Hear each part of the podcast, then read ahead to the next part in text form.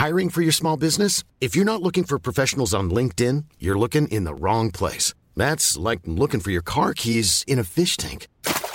LinkedIn helps you hire professionals you can't find anywhere else, even those who aren't actively searching for a new job but might be open to the perfect role. In a given month, over 70% of LinkedIn users don't even visit other leading job sites. So start looking in the right place. With LinkedIn, you can hire professionals like a professional. Post your free job on linkedin.com slash people today. This podcast is for entertainment purposes only and does not replace your own financial, tax, legal, or financial product advice.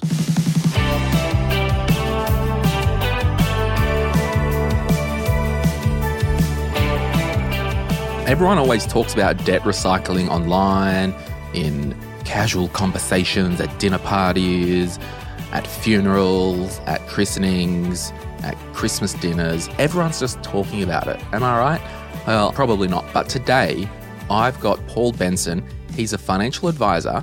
He's the host of a podcast called Financial Autonomy, and he's written a book also by the same name, Financial Autonomy. He's been on the show before. We're just talking all things debt recycling. We're just answering your questions and using that stuff uh, as fodder. It's a great chat. You're going to be really encouraged with your financial strategy around your investing and whatnot. However, before we get into that, remember a couple of things. Retire Right, the podcast for those over 55, over 50, anyone who might be 10 years out of quote unquote wanting to retire. No, 55 isn't old anymore, but some people are just done with working and want to be done by 60 anyway. Uh, so that podcast is for you, Retire Right. And if you are also frothing on podcasts, we've got a new short form podcast exclusive to Spotify. There's no cost to listen to it. It's called My Millennial Daily. Let's get into debt recycling. I'm Glen James, and you're listening to My Millennial Money.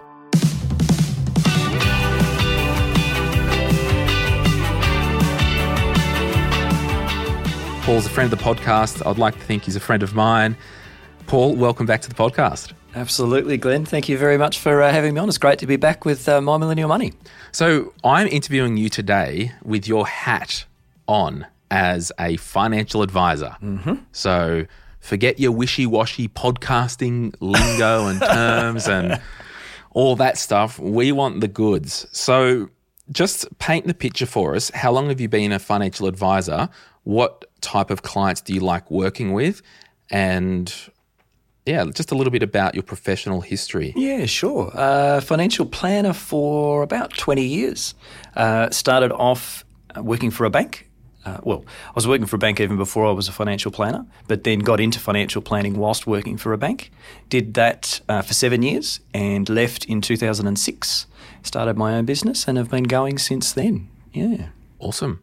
And what type of clients do you mainly work with in your business? Predominantly sort of Gen X, uh, but you know, a few people younger as well. Mm, but certainly Gen X is probably our sweet spot, I'd say.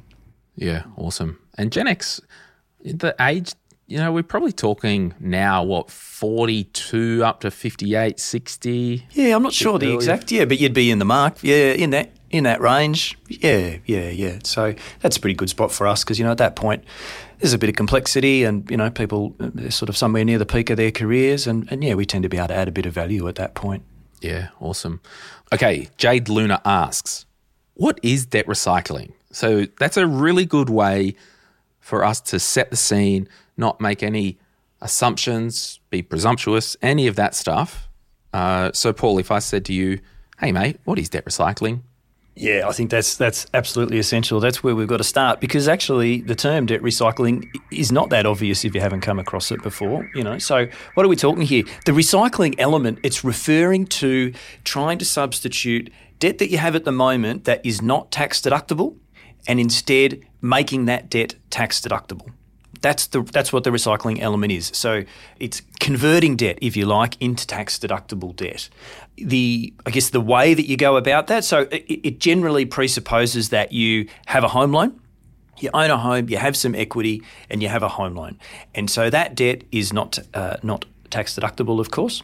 Um, and so the strategy typically is that you access some of the equity in your home, uh, get a, a dedicated investment loan and then the investments that you, so, so having obtained those funds against your home, you then go and use that to typically buy some shares or ETFs or you know something share related typically, uh, and then the income off those investments, rather than pay off the loan that was used to purchase them, is instead paid off your home loan, the non-deductible debt. Um, typically, the loan for the, the investment would be interest only. So, um, you know, imagine a scenario: you borrow a couple hundred thousand, perhaps you buy some shares. That loan just sits there at two hundred thousand. You pay the interest, but that's it. And any kind of surplus income that you can, you know, from the investments, let's say, um, you, are pumping onto your home loan so that the non-deductible home loan is getting repaid quicker. It's accelerating the, the repayment of that debt.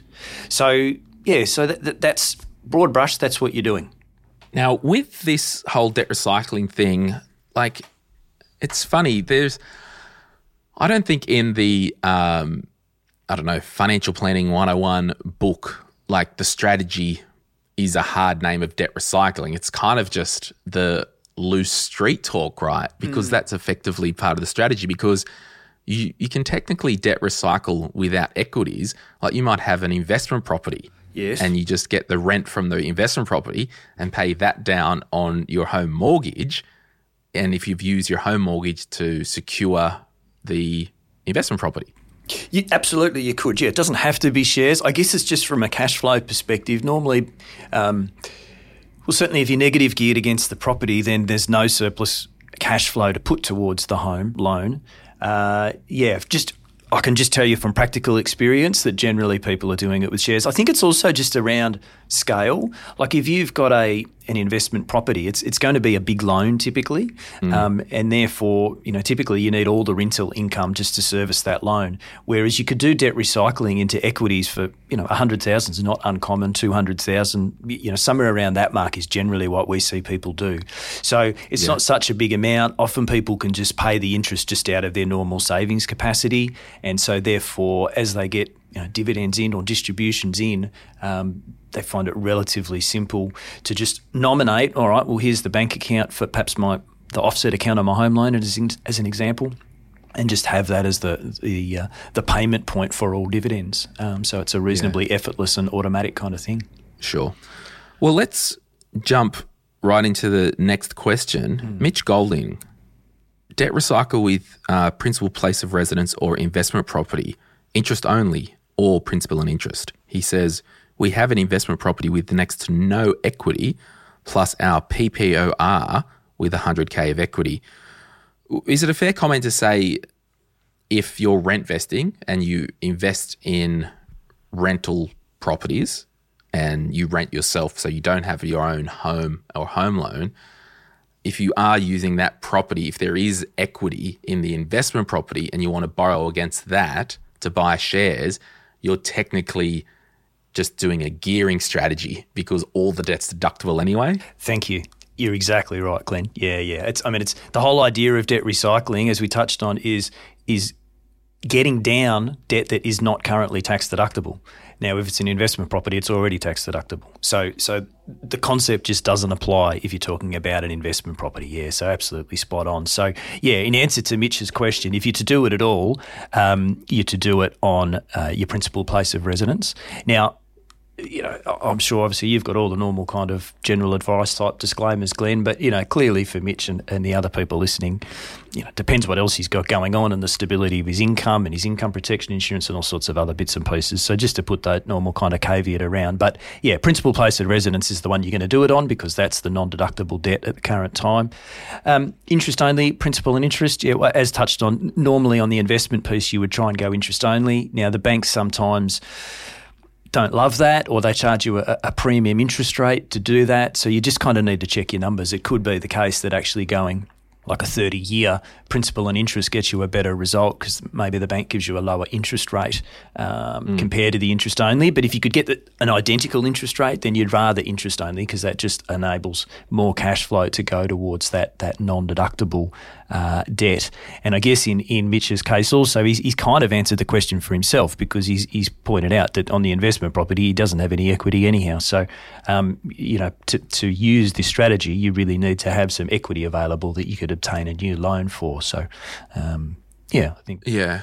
And I think in terms of this equity, uh, you know, if, for example, he says he's got 100k plus. So just for you know simplicity, if there was 100k of equity, the usable equity might only be 80,000 because a bank or lender, particularly like you're not going to refinance and do a, a mortgage split to do this strategy and pay 15 grand LMI for the privilege. Like I would imagine that's a non-starter. So you've really got to look at that usable equity. Yeah, excellent point. I mean, and yeah, I mean, I made that assumption, but that's great that you, you picked that up. Yeah, I mean, when we're talking about what's available, yeah, I mean, you really want to be thinking about, well, okay, my property values I don't know, say a million dollars, well, well, my total debt that I really want to have on that is a maximum of 800,000, 80%. You go over that, and yeah, then you've got to pay lender's mortgage insurance, which is likely to make it uneconomical. So, yeah, when you're looking at how much headroom you've got, certainly 80% is typically your cap against the, the value of the property.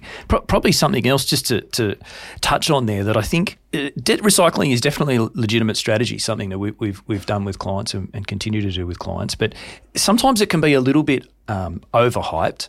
And, and what gets missed at times is the fact that the interest rate that banks charge, I touched on the fact that often if you go interest only, they put a bit of a premium on the interest rate. But it's also the case that they often put a bit of a premium on investment loans versus um, loans for your, for your primary residence. So you've just got to keep a bit of an eye on that because you know, we're trying to to recycle, trying to get debt to be tax deductible, which makes the cost of that debt cheaper.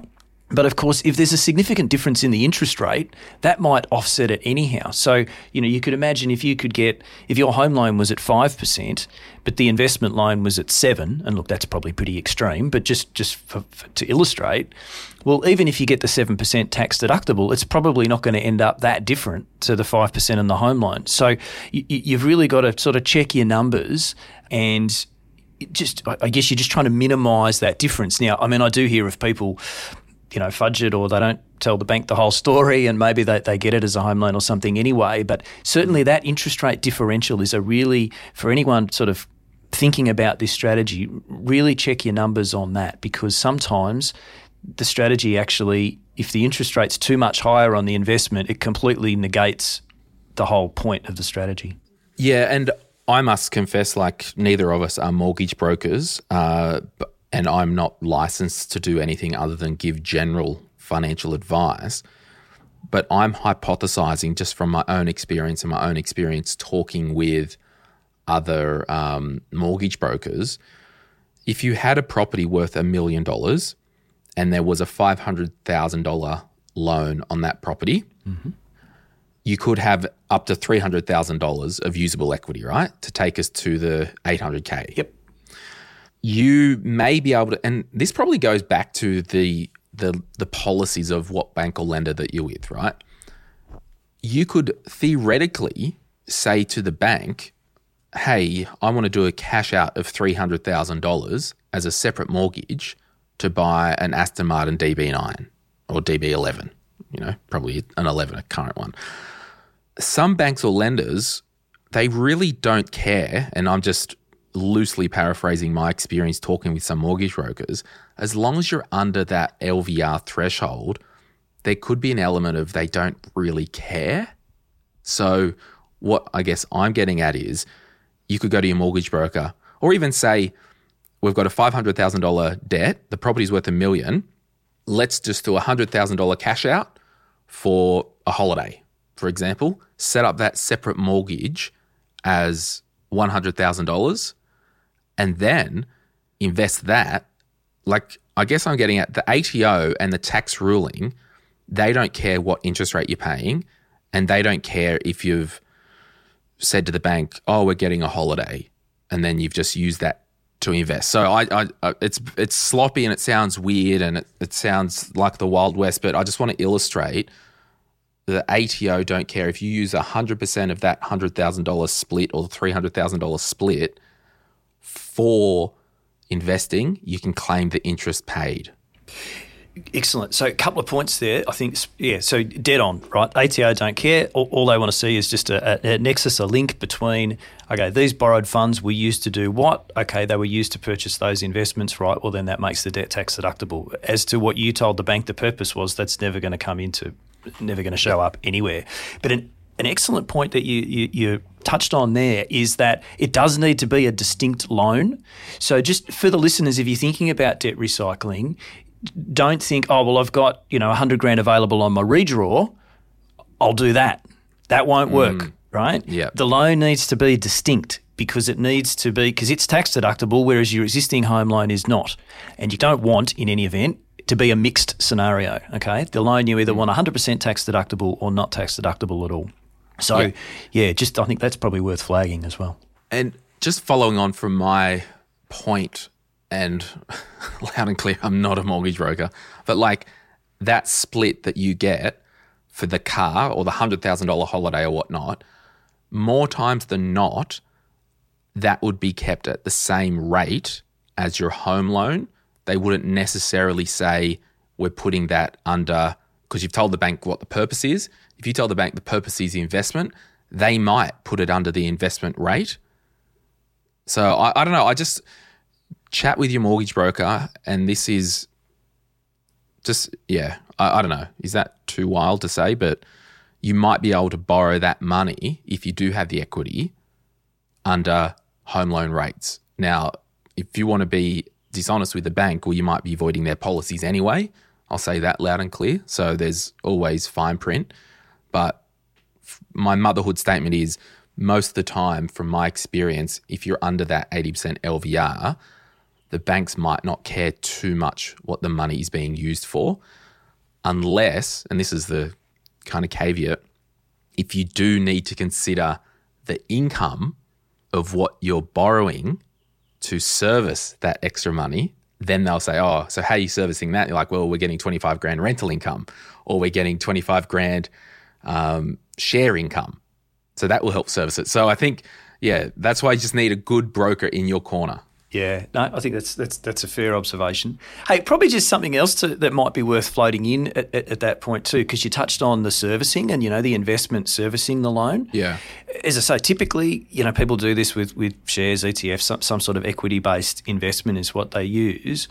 Worth therefore reflecting on the fact that your loan repayments are probably going to be monthly, maybe fortnightly, but probably monthly.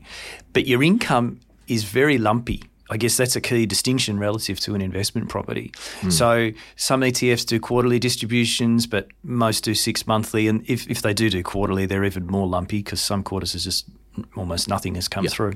Um, Yeah. So you do need to kind of like the ideal application, I suppose, would be where just from your normal cash flow and your normal savings capacity, you can cover this investment loan repayments. So, and then and that's often what we would see. A client would come to us and they say, right, I've got a savings capacity of two thousand dollars a month. How can I best put that to use? And if we can determine, all right, well, there's a good amount of equity there. How about we use that two thousand a month? We'll, we'll do some borrowing. The two thousand a month will pay the, the loan, and then the investment income, assuming they've got a home loan, the investment income will just direct straight to the home loan. Um, so, you know, you don't want to be relying on the investment income in this scenario to service the loan because it's it's too lumpy and too unreliable.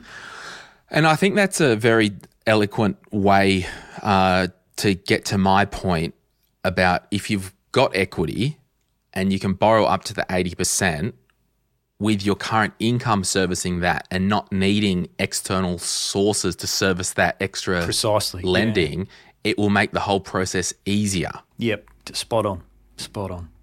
Yeah. So the next question from Nick Boudiger, and this is a cool one. How much equity do you recommend to have before debt recycling? I think we've touched on that really. I mean, eighty percent is the key thing to think about. Hmm. Well, it's so funny, Paul. Like, and this is why I love getting different personalities. Because we read um, questions different, right? Like, sure, eighty percent, awesome. But if we go to a dollar amount, like, Practically, uh, you wouldn't normally do it for less than a hundred thousand. yeah, and that's kind of the the trade off with the the effort, the time, Yep. the energy, the actual return.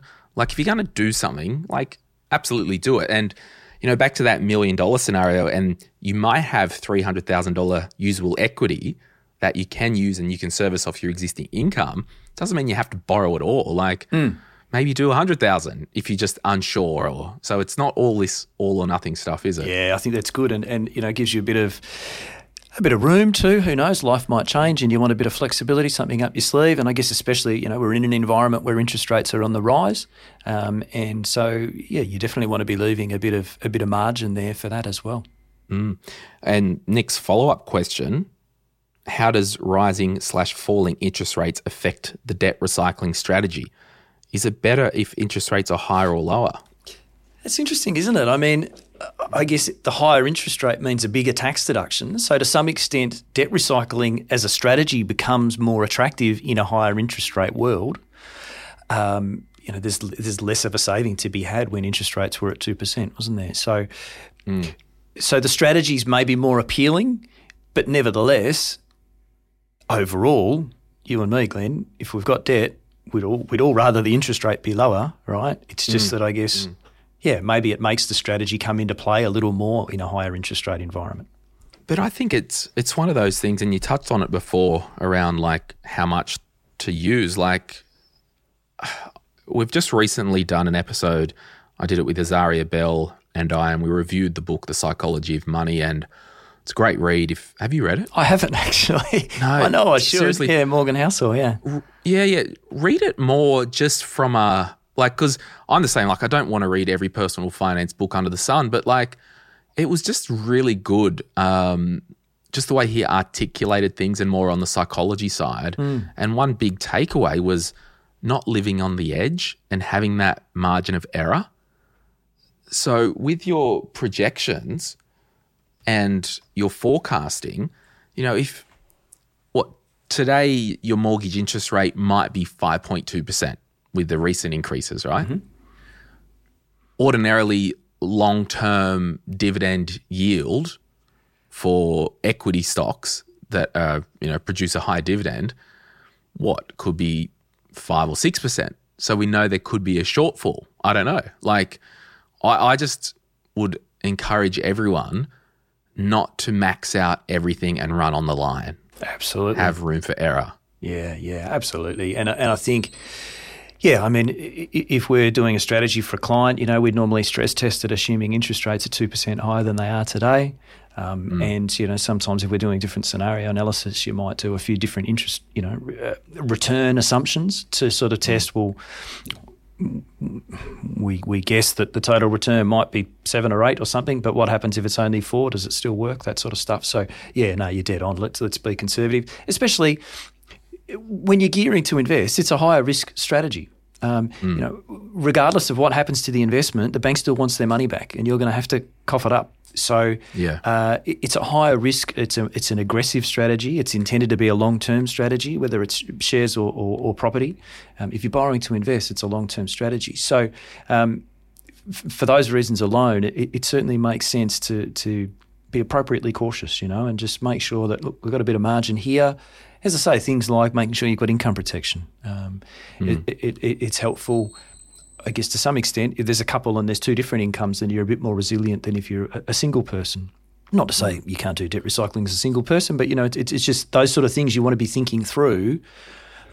Just yeah, how you could deal with sort of adverse conditions and and you know, it looks like interest rates have probably got about 1% to go from here, but no one really knows. So, mm. what if they went a bit higher than that? What if what if they stayed there for an extended period of time?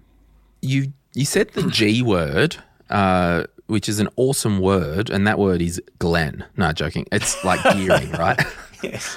So I think we need to be loud and clear, and it goes into some of these questions like, what do you invest in?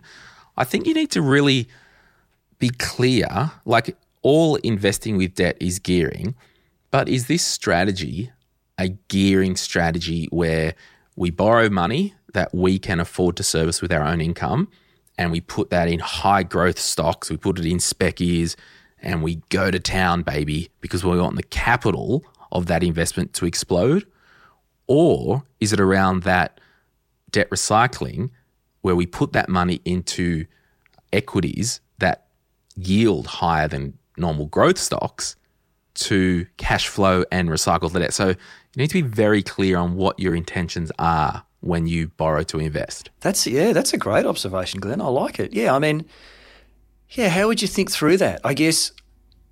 Uh, well, actually, the starting point I think on that is to rather than at the outset say, my objective is to debt recycle, I would suggest you're taking a step back and you're saying, right, my objective is to, to build wealth. And it's suitable for me. I'm in a position where gearing is something that's, you know, on the table. I've got equity, mm. I've got reliable mm. income, I've got a savings mm. capacity, I, I can withstand a few bumps, and I can invest for the long term. So, so you're in a position, okay, I want to build wealth. Gearing makes sense to me. I'm going to do a gearing strategy, and then it might be, okay, well, let's if if I orient this a particular way, I can do this in such a way that it achieves debt recycling. Like that's, I think that's the, the the sequence of events. Yeah, but that's like almost financial planning one on one, isn't it? Like you work backwards. What are our goals? Yeah, but- okay, we but- want to build wealth for long term. But you get queries, you will have seen them as well, where people mm. start with, "Oh, I've heard this debt recycling is really awesome," mm. A- and and mm. they're starting from the point of debt recycling, and and and I think really actually that's a little bit down the line, and so then that answers your question as to okay, we've borrowed this this money off the bank for investment purposes. What are we trying to do here? Are we going pure capital growth, or are we trying to generate some income? Mm. Because you're right, your choice of investments is going to be vastly different. Now, if you're on a top marginal tax rate, maybe you would go the pure growth because the capital gain ends up being because you hold an investment for more than 12 months, capital gain gets halved. So if you're on the top marginal tax rate, that's more attractive. Whereas if you're if you're more in the sort of mid middle of the scale, perhaps you're paying 30 odd percent, well, then if you're going Aussie shares, you're picking up franking credits, which are already 30%. So if you're in that kind of marginal tax bracket, you probably would favour the income producing stocks. Pick up your franking credit, uh, which likely nets out your tax. Um, and then you know de- devote that income perhaps to your mortgage if you have one. So, yeah, that's it's a it's a it's a really good question to ask, I think, and it's and it's a good illustration of you know, it depends very much on the individual circumstances of the person doing the strategy. it, it kind of swings back to like Mitch's question at the start. Like, if someone did have um, only, like, so, okay, me, for example, I'm currently quote unquote rent vesting. I'm renting here where I live and where I work. Awesome. And I've got investment properties that have equity. Now, I can't go, all right, I'm going to go and get a loan against one of the properties and do debt recycling. Like, that actually doesn't make any sense. Correct. But I could say, well, I've got equity. I can get that equity and then go and gear into shares. Hmm. And then I can go, like you said, you kind of cascade down. Okay, I can get debt. I want to gear. I want to be aggressive with my wealth generation. And then the question is, okay, the, all the debt's tax deductible anyway. Do I want to go for gold and go hard, or yeah, it's just um, yeah, it's a fascinating thought when we when we really break it down, and it just speaks to that thing like you know, everyone reads this stuff online, debt recycling, debt recycling. And I think because it sounds like you're you're being complex and it sounds like you're sophisticated and all that, I think as humans we we are interested in it because I want to be a bit complex. I want it's to be like shh, there's this little secret, you know, no one else knows about it. You know, we'll let you in on the it was- secret. yeah. It was like where a heap of, um, you know, tick fluencers or whatever they call finfluencers or flintockers. I don't even know. I'm such a boomer now, Paul. That like when everyone started to learn the the words chess and DCA, and they were using those two words in every single bit of content because it, it was like it sounds like oh no, it's just I'm investing every month. Like, yeah, there's actually there's no magic secrets, is there? Yeah, I know, I know, but it, it, it definitely this you, you're spot on, and that's why I touched on. Sometimes it's overhyped. It's it, exactly mm. there is a bit of that, and it's actually yeah, it's kind of just to me, it's just a bit of an add-on to an overall gearing strategy. It's not the strategy. Mm. Yeah. Hey, we're going to take a quick break and we'll be back right after this. If you're after personal financial advice, don't get it from a podcast. If you would like help based on your own personal situation, head over to sortyourmoneyout.com. Click Get Help, and we'd be happy to introduce you to one of our trusted advisors. Our panel of advisors, mortgage brokers, and accountants work with clients all over Australia so they can connect with you wherever you are. That's sortyourmoneyout.com and click Get Help. Hey, I'm Ryan Reynolds. At Mint Mobile, we like to do the opposite of what Big Wireless does. They charge you a lot, we charge you a little. So naturally, when they announced they'd be raising their prices due to inflation, we decided to deflate our prices due to not hating you. That's right. We're cutting the price of Mint Unlimited from $30 a month to just $15 a month. Give it a try at mintmobile.com slash switch. $45 upfront for three months plus taxes and fees. Promo rate for new customers for limited time. Unlimited more than 40 gigabytes per month. Slows. Full terms at mintmobile.com. Everyone knows therapy is great for solving problems, but getting therapy has its own problems too, like finding the right therapist, fitting into their schedule, and of course, the cost. Well, BetterHelp can solve those problems. It's totally online and built around your schedule. It's surprisingly affordable too. Connect with a credentialed therapist by phone, video, or online chat, all from the comfort of your home. Visit betterhelp.com to learn more and save 10% on your first month. That's BetterHelp, H E L P.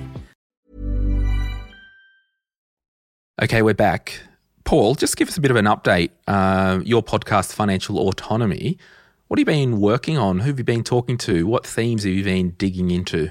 Oh, gee, thanks, Glen. Yeah, um, what have we been covering lately? We did do one on franking credits just recently. Uh, I, I, sort of, um, yeah, for, for, the listeners that haven't come across this yet, we, we mix it up. So, roughly every second episode, I have a guest on, and then in between, it's just a single voice, me just um, chatting on a topic, usually you know ten or fifteen minutes, pretty short and sharp. Um, so we, we mix those up. Um, yeah, so we've had some good interviews. Uh, what else have we covered recently? I'm just trying to think, you know, a bit about markets and how to kind of make the most of the current market turmoil, uh, thinking about rising interest rates and just what action you might like to take in, in a world of rising interest rates. So, yeah, generally just trying to reflect, I guess, what's going on in the world right now. Um, I guess how to yeah. yeah. how to sort of hold the course through. Uh, I mean, it, it, feels like markets are turning, but we'll wait and see. Um, but uh, you know, it's certainly been challenging the last twelve months. So um, helping people kind of stay on track. Um, and, and generally, as you know, Glen, I mean, our broad theme is about helping people gain choice. That's, that's you know, it's not about being being a billionaire. It's it's just how can you organise your finances so you've you, have you have got that choice. You've got options in life, which very much aligns with what, what you guys are about as well, of course. Um, so yeah, always trying to think about different topics that that that that meshes with. You know, we try and have a bit of bit of property talk on there as well, because um, that's obviously an important piece of the puzzle too. So yeah, try and cover the bases there.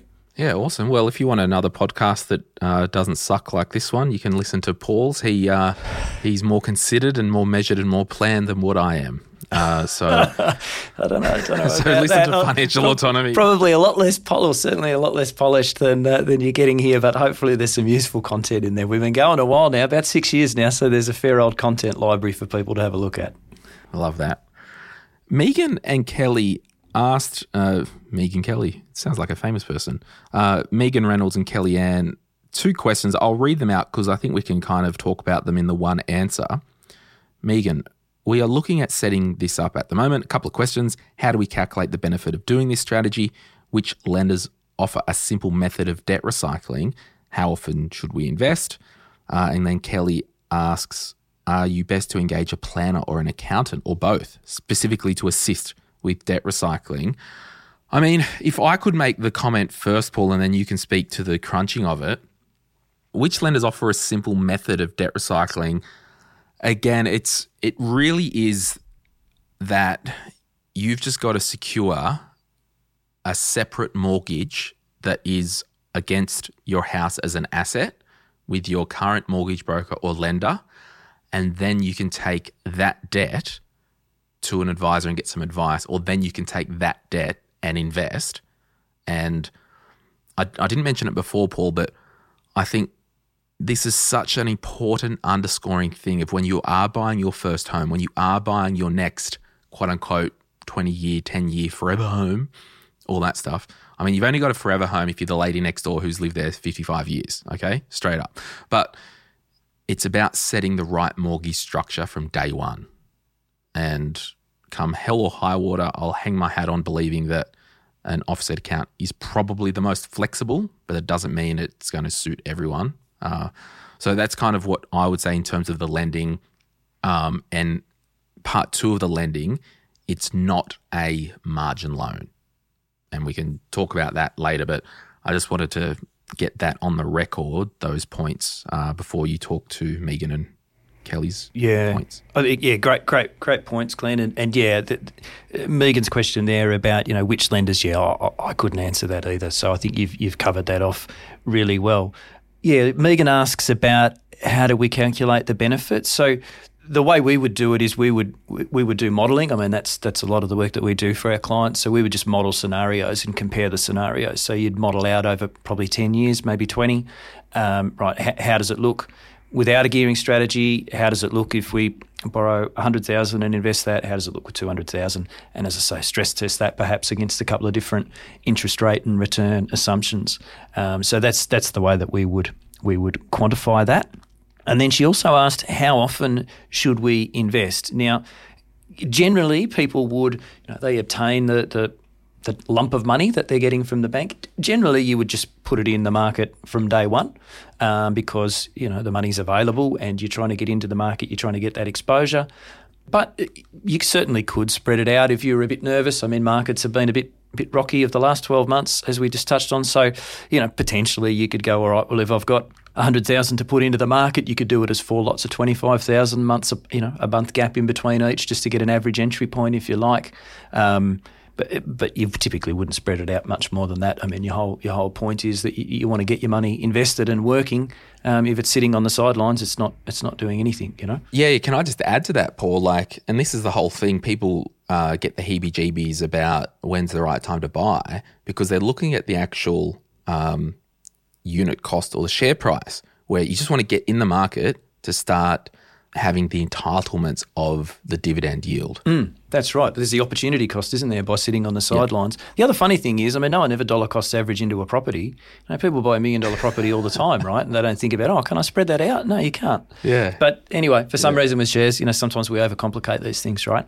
Um, well, but still, the options look, there. If, so, if, it helps you yeah. sleep at night, go for it. But don't spread it out too much. I mean, I wouldn't be doing spreading it out over 12 months or something like that, you've just missed out on a whole lot of, at the very least, you've missed out on a whole lot of dividend income uh, and, you know, hopefully roughly four years out of five, capital growth as well.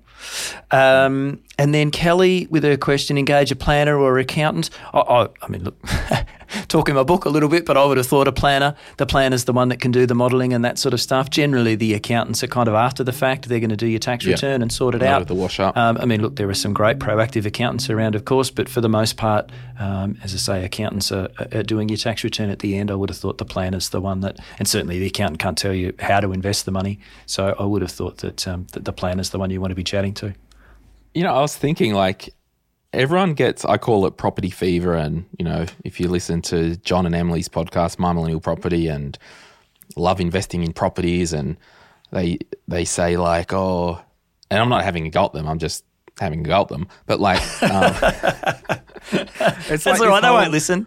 yeah, it's this whole, oh, buy a property, you know, LMI, it's the cost of doing business. Oh, a bit of stamp duty, ah, it's the cost of doing business. Get in there and get that property and get investing. So if I'm buying an investment property and I got 15 grand of costs that are the costs of doing business, why with this strategy am I scared to spend four grand with a financial advisor to get some scenarios? Yeah. Yeah, great observation. Yep. I mean, it's still an expense that is could be seen as the cost to do business. So mm. Yeah. Yeah, and especially if it's if it's something that you haven't done before and you know you're not too familiar and yeah, the underlying investments, as we touched on earlier. Do you focus on capital growth? Do you focus on income? Mm. Do you want Aussie shares so you pick up the franking credits? Do you want international? You know, just how are you going to put that portfolio together? Are you going to hold the investments direct or put them on a platform? Um, you know, there's certainly some nuances there that'd be good to get right, and a little bit of hand holding. Again, this is a, this is a higher risk. This is a more aggressive type mm. strategy. Mm not a bad idea if, if you're not familiar with doing that sort of stuff yourself to, to call in an expert. Yeah, and I will say, guys, like, when, sometimes, you know, and I use the house fever as an example. Sometimes we get so engaged into a process that we can sometimes forget and miss the basic laws. Like, um, I'll make an example up for the property. It will be a dumb example, then I'll talk about in the investing. So you get house fever. You, oh, yeah, there's a house. It's a good price, but you've compromised on your own basic laws of, oh, I never really wanted to live on a main road, but yeah, I'll do it anyway. Or I never really wanted to live in this suburb, but I'm so emotionally invested. At least I'm getting in the market, or some other violation of your normal emotional laws or whatever. Mm-hmm. When it comes to this debt recycling and gearing strategy, we can't lose sight of basic investment laws. Diversification. Like, I'm not borrowing $100,000 and investing that into just CBA shares or just the four banks. Like, our basic laws of diversification still must, must, must exist. But isn't it interesting that y- y- if you were buying an investment property, though, it would all be going. going you you would be right. having no diversification, right? And you're I generally a much John all the larger transaction. And yet, it's uh, that's that's the conversation I have with people. It, it's inter- the, the perception of risk. You know, so many people. You, I'm sure you'd come across it, Glen. The perception is that an investment property is a lower risk proposition than buying an equivalent amount of shares. When, yeah, from a diversification perspective, the exact opposite is true. Yeah. Oh man, you know what I'm going to do, Paul? We're going to make a note, and we'll leave this in the podcast. Let's do an episode: the top ten risks of buying investment properties. Jeez, that's going to be controversial. What's John going to say about Yeah. that? Who cares? Let's do it. Rach, lock it in. No, that'd be fun. I'm up for it. Yeah, same. And they can do one the top ten risks of owning shares on the property show. Yeah, in yeah, response. Absolutely. Yeah, I like it. Yeah, yeah. Head to head to head battle. Uh, let's move on. Um, Sharon Koga, uh, do you have to turn off DRP to debt recycle? Well, I would think you would. Do you have to? That's- no. I mean, uh, the bank's Well- not, the bank's not going to say you have to. But the point, is if you're going to recycle, you're trying to get down that non-deductible debt, your home loan. Mm. Well, to do that, you need the cash flow from the investment to pay it down. So it, If you leave on the DRP, you've got a gearing strategy. You've just got a gear. That's right. It's not a debt recycling strategy. Yeah, and and and maybe that's a good strategy. You know, depending on the circumstances of the individual. But yeah, it's not debt recycling if you Yeah. if you're dividend reinvesting. This is also a great question. Uh, if doing so as a couple and by uh, Shagan, Sharon, Sharon, how do you pronounce that? Yeah, I would say it's it's a different spelling, but Sharon. it seems to me Sharon. Yeah. Or Sharon? Sorry, we do apologize. If doing so as a couple, does it matter whose name the shares are under? Ooh, Now that's yeah, That's that's, a a, good sexy one. question. The answer I would suggest to that is the investment should line up with whatever the debt uh, ownership is. So, if your home is in joint names, let's assume it's a couple, then your mortgage is going to be in joint names. Therefore, when you do the investment loan, it's at least the starting point is going to be joint names. You could probably swing that, and one of the, the other person could be a guarantor, um, but speak to your mortgage broker. So generally, as a starting point, it, however you, you structure your loan, then you're going to have the investment married with that, because otherwise. Um, the income and the tax deductibility aren't going to line up, right? The person, anyway. Let's let's not go too far too but- far down that rabbit is- hole. No, but, but this is a good point. Like, if you're in a couple, for example, if the shares were just in your name and the mortgage was in the spouse's name only, you can't claim on your own tax Correct. interest It's in broken. someone else's name. Exactly, exactly. You need the two to marry up. Otherwise, yeah, you won't be able to claim the tax deduction because there isn't taxable income. Because uh, that's a really good step back, actually, right? Why is the interest tax deductible in the first place? Well, it's tax deductible because the purpose of that debt is been to generate taxable income, both Mm. per year and at some point capital gains down the road, right? So therefore, the cost of that loan is a cost to generate that income, and therefore it's tax deductible.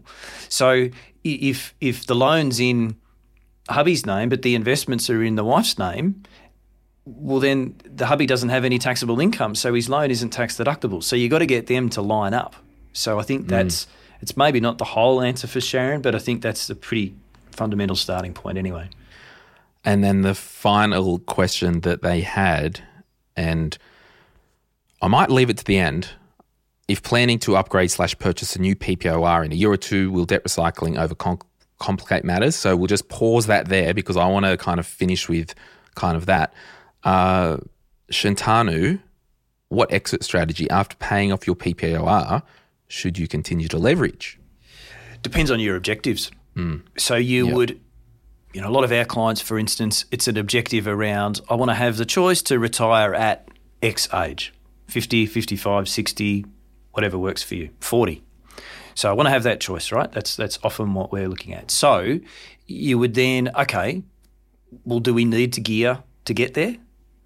And if the answer is yes, and you've got the capacity and all the other things that we've talked about, great, let's do a gearing strategy. Um, and you know maybe we increase that exposure if it's the case that you've paid off your your home loan, your principal place of residence loan.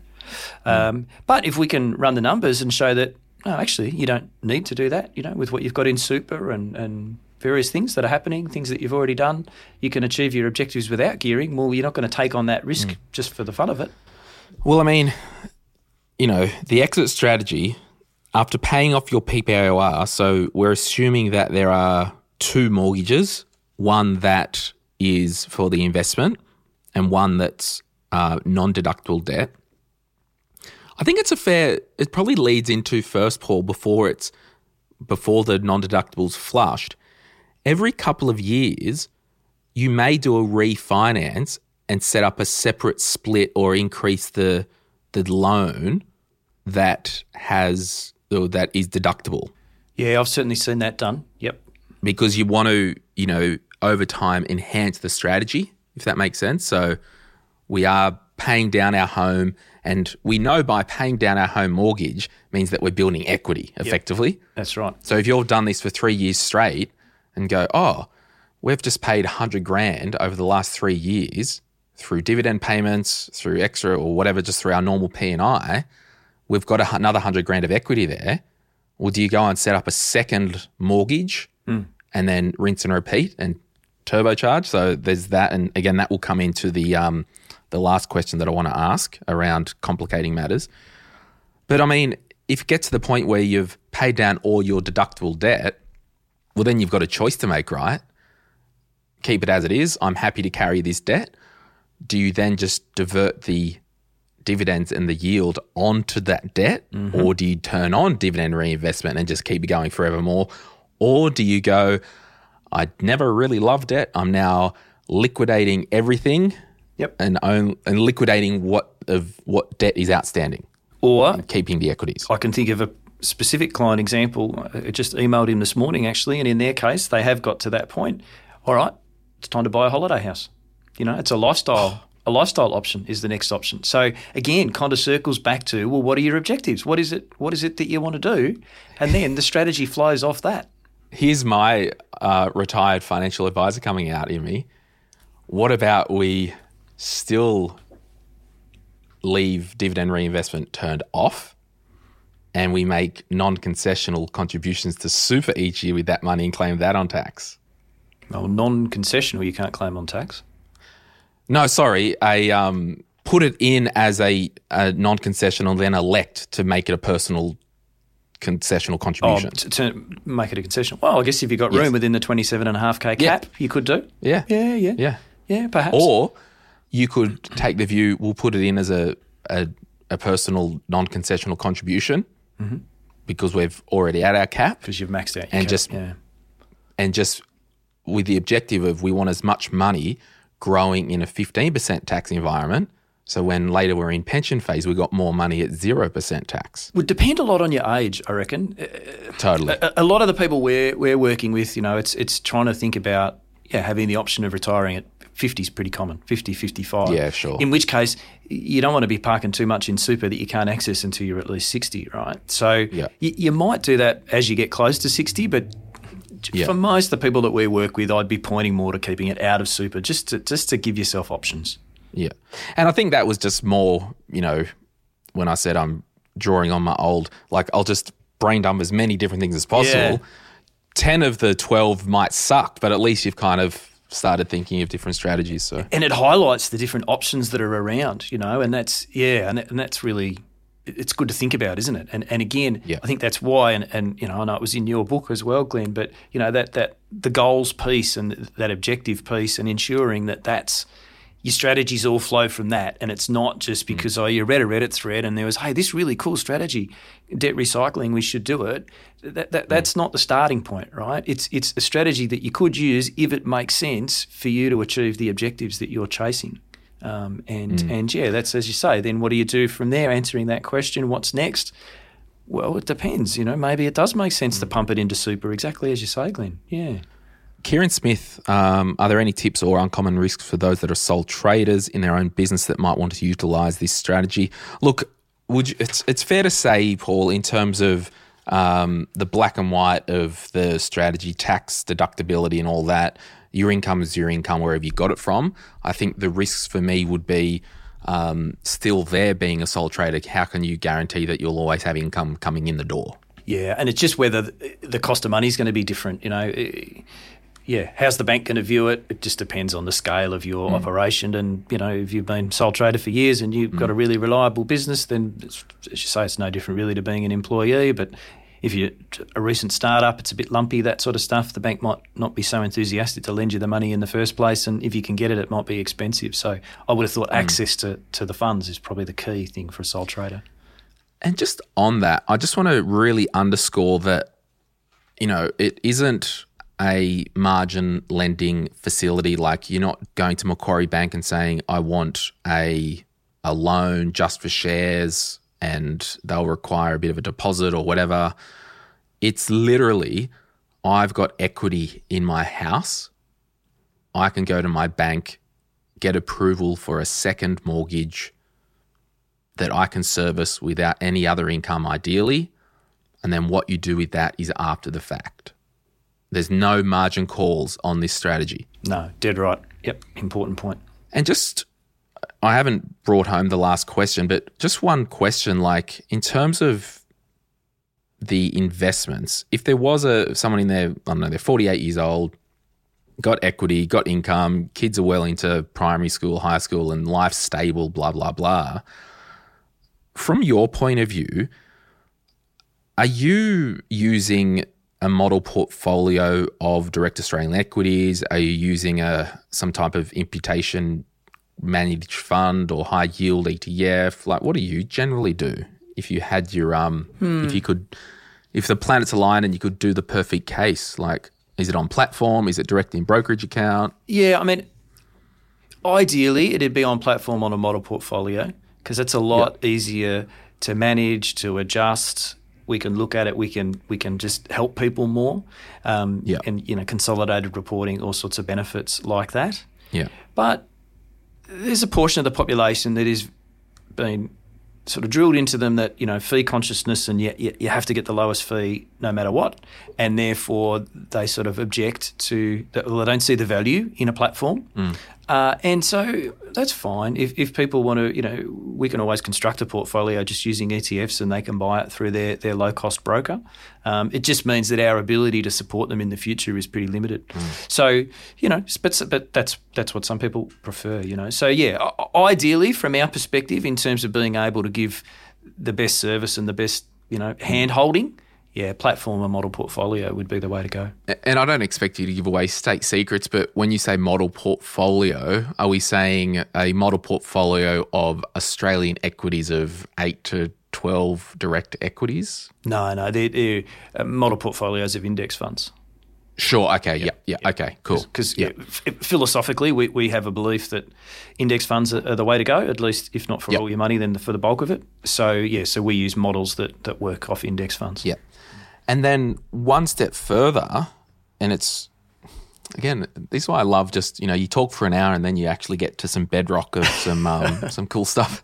Um, would you be saying like if someone's risk profile is a 50-50 well, this strategy probably is not going to work. Yes, I would agree. This is a strategy for an aggressive investor. Um, yeah. Yeah. Again, you're borrowing to invest. No matter what happens with the investment, that loan has to be repaid. Mm. And you know, you're putting your house down the on, on the line of security right mm. now. Because there's no point borrowing a hundred grand to have thirty percent of it sitting in fixed interest on oh, a platform. Yes. Yeah, well, that, yeah, that's the other point. That's right. So, so yeah, yeah, that's kind of what I was getting profile well, yeah. is, is, is yeah, a 50-50 balance type person, then it's probably not the right strategy to begin with. But then, yes, you wouldn't mm. undertake a gearing strategy and then say, all right, yeah, I'm going to have some portion of that sitting in bonds or in a mm. term deposit or something because mm. you you know you're paying five percent on your loan and earning three percent. You, are guaranteeing yep. yourself a loss, and there's no prospect for, yep. for capital growth. So yeah, no, this is a strategy where you're going to go into growth assets, equities or, or, yeah. property. And I think the only other thing that I'd probably comment on, and this is why this whole psychology piece is great and you know, for me, it's okay to pay a financial advisor ongoing if you're getting that value. But like, if we go back to that example where million dollar house, 500k existing loan, 300 grand of meat, and you, and someone comes in like, we got uh, pre-approval, and we've got the bank to set up 300 grand separate mortgage that we can keep and track that as the deductible interest payments. Paul, I'm good to go with my 300 grand. Then they do the risk profile and they're like, oh, we're actually pretty, you know, we're 50 50. I think then the coaching comes in to say, look, your risk profile could not stomach this, but can we work towards investing $100,000 of that into 100% growth in equities and keeping that 200,000 on on the mortgage and not redrawing that. Yeah, I think that's that's great advice, Glen. Yeah, great great observation. I'd agree. So I think yeah, there's many ways to split a cat, but we're one minute over my allocated jump in the car t- time and drive to the dentist. But I just want to finish on this: when wouldn't you do a debt recycling strategy? And I'll refresh while you think. Um, Shargan or Sharon's question: If planning to upgrade or purchase a new house in a year or two, will debt recycling overcomplicate matters? So, in answer to that second question, probably yes. Yeah, I, I don't think I would do it in that scenario. Broadly, yep. when would you not do it? So, one is about risk appetite, which we've kind of covered. Yep. Uh, I, it would be interesting, and I'd kind of have to crunch the numbers, but I would think the higher interest rates go. yeah, there must be a point. If interest rates were at 10%, for instance, and you know that the shares are going to generate a yield of, of four, maybe five, depending on what options you go, mm. gee, you're going to have to get a lot of capital growth on that investment, even allowing for, all right, debt recycling, yeah, yeah, all good. Still, just, just ignore that piece. Just as an underlying investment, does it make sense to borrow at extraordinarily mm. high interest rates? Mm. And then the only way that that adds up is to get very, very good capital growth. So yeah, and as I say, I'm just I'm sort of thinking out loud on this, but there must be a point where mm. interest rates, are, the, the cost of money is too high to make the strategy work. Yeah, because what can happen is if you've got to go on this hunt for yield, if you've got high borrowing costs, it could lead you to do dumber things if you're not under the care of an advisor. Yeah, and, and generally, if you're chasing high yield, that there's a reason that yield's high, right? That they've mm. it, it, they've got to attract an investor by offering a high yield, either because they've got well, generally because they've got very low growth prospects, or maybe they're even in an industry that I don't know, fossil fuels producer or something like that, where you know the outlook is is pretty grim. So therefore, the yield is is good now, but it's not going to be mm. good five years from now, and there's probably not going to be any capital growth. You know, so that, that yep. might not lead to some good investment choices. I think another thing when you wouldn't do it, if you can't cash out at least a hundred grand, just what are we doing here? Like if you don't have that sort of available in the case of an emergency. Yeah, usable equity. Yeah. No, like as in actual investable amount. Oh, okay. Like, Otherwise, you're too too small to sort of worry about the cost. Yeah, like what are we stuff. doing here? Yeah, yeah. It's like, probably not going to have sufficient impact on yep. your overall position, is it? No, good observation. Yeah. I would also say if you can't service the debt without the income, don't do it. Mm-hmm. Mm-hmm. Yeah, which is interesting, isn't it? Because often with an investment property, that wouldn't be your your way of thinking no, because about things. They would use that, yeah. You know, and that would be. And I'm happy to be wrong. We both think yeah, on the fly, but, but I, I, I, I would be in your camp as well. I mean, at least with an investment property, the rent comes in pretty reliably every month. You know, you might have a vacancy for a month or two, but but it's pretty. But you know, if we're using equities, which is generally what we're talking about here, as we've touched on before, uh, the returns, the income's quite lumpy and really not very useful for paying off the loan. So yeah, yeah, good yeah. one. Hmm. I'll then probably finish my view. If your life hasn't, you know, if you think of that bell curve and you're starting your life and it's increasing and you get to this kind of peak of settlement, quote unquote, as in we're well established in our life. Mm, I've got my foundations in place. I've got my emergency fund. I'm not in consumer debt. I've got my spending plan. We've got our insurances in place. We've got a home that we are happy to be in. We don't plan to renovate next year. Like, I honestly believe this strategy is for those who are settled financially and stable financially or lifestyley or mm. goalsy or something like that. Yeah. Because it has to sit outside the goal of we want to travel to Prague for three months. Yep. It just has to take care of itself, doesn't it? Like it has to sit outside the well, we this is not our forever home. We're going to be here for 2 years and then we're going to and sure, there's ways that can do it, but it just gets tricky if you've got to refinance this loan like you just what are you doing? Yeah, it's going to mess up your borrowing capacity and your servicing capacity. And yeah, no, I, I, I think that's a really good observation as well, Glen. That yeah, it's it's Yeah.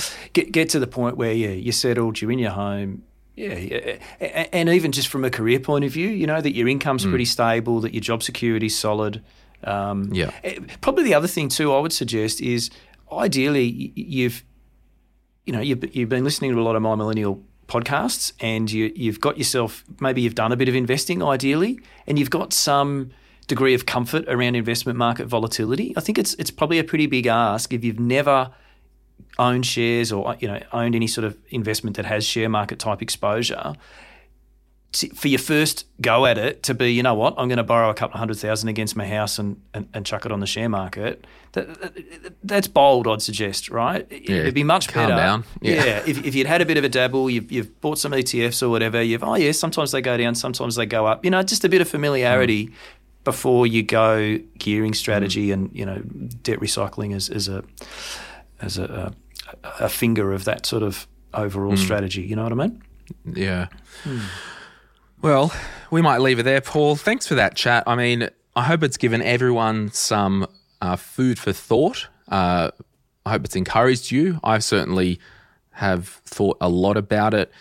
And I will say, Paul, like, it's the whole psychology thing. Like, I've got lots of property, I've got lots of equities, but I don't have a direct carve out of debt. Like, I don't directly gear into equities myself. Right. I just cash flow them. Mm, Yeah. Just it's just I don't know. I just haven't because for me, and I'll finish on this, and you might have the same. Like so many times, you'd have a client come in and want to take over the world financially, and then you set up all these strategies in ten minutes. There's a oh no, we actually need to do this now. It's like, well, why did we bother doing all this stuff? It's just cost you money. It's just cost money. Like that's all it's done. And the same thing, it's like, when should you buy your first investment property? Well, when you got your kind of life set up, the amount of people that have run out and bought an investment property in the next street, and in two years' time they've had to sell it because oh no, we actually wanted to start a family now and we couldn't afford it in the end and couldn't cash flow it. So I, I think it's just more of a cautionary tale that you need to do things in the right order, slow down. If in doubt, just cash flow equities. Yep. Yep. And and the beautiful thing is with equities, you can do that. You know, it uh, Absolutely. you can set all sorts of different ways that you can be putting five hundred or thousand bucks a month in if you like, quite affordably without without taking on that extra um, that extra risk. Quite frankly, so And and there you have it. That's point one of the top ten reasons not to buy property. You can't cash flow a property. So look out for that episode in the coming weeks. I'll send you an invite, Paul, for a we record on a Wednesday. So maybe in a couple of weeks we'll do a Wednesday again, Paul. You're on, Glen. And I we'll love do it. this. And then we'll we'll pass the ball to John and Emily and they can do an episode top ten reasons not to buy shares. Yeah, yeah, yeah. They can try and compete, but you know, we, we, we know who's going to come right. out on top, Glen. There's no there's no question. But let's let's give him the opportunity anyway. I'm not allergic to money. I'll have property and shares, but I like having fun. I hear you on uh, the same boat, but uh, yeah, no. uh, Let, let, let, let's uh, let's let's make the argument for equities. I think we can we can hit it out of the park on that one. Love it. You can hear Paul on the Financial Autonomy podcast and grab a book by the same name.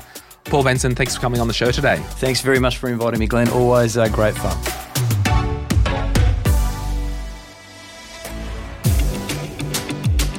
We acknowledge the Awabakal people, traditional custodians of the land on which our studio sits, and pay respects to their elders, past, present, and emerging. We extend that respect to Aboriginal and Torres Strait Islander peoples who may listen to our podcast. My Millennial Money supports a variety of charities, and we encourage you to consider giving as part of your overall financial strategy. If you would like some giving options, or if you're unsure about which charity you can support, head to mymillennial.money forward slash charities for more info.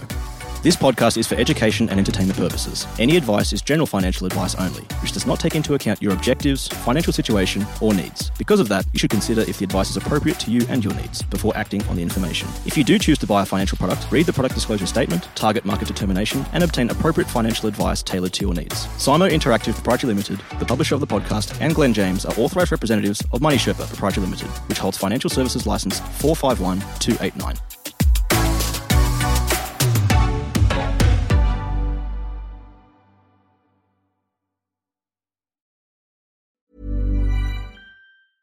Mom deserves the best, and there's no better place to shop for Mother's Day than Whole Foods Market. They're your destination for unbeatable savings, from premium gifts to show-stopping flowers and irresistible desserts. Start by saving 33% with Prime on all body care and candles. Then get a 15-stem bunch of tulips for just $9.99 each with Prime. Round out Mom's menu with festive rosé, irresistible berry chantilly cake, and more special treats. Come celebrate Mother's Day at Whole Foods Market. Even when we're on a budget, we still deserve nice things. Quince is a place to scoop up stunning high-end goods for 50 to 80% less than similar brands. They have buttery soft cashmere sweaters starting at $50, luxurious Italian leather bags, and so much more. Plus, Quince only works with factories that use safe, ethical, and responsible manufacturing. Get the high-end goods you'll love without the high price tag with Quince. Go to quince.com/style for free shipping and 365-day returns.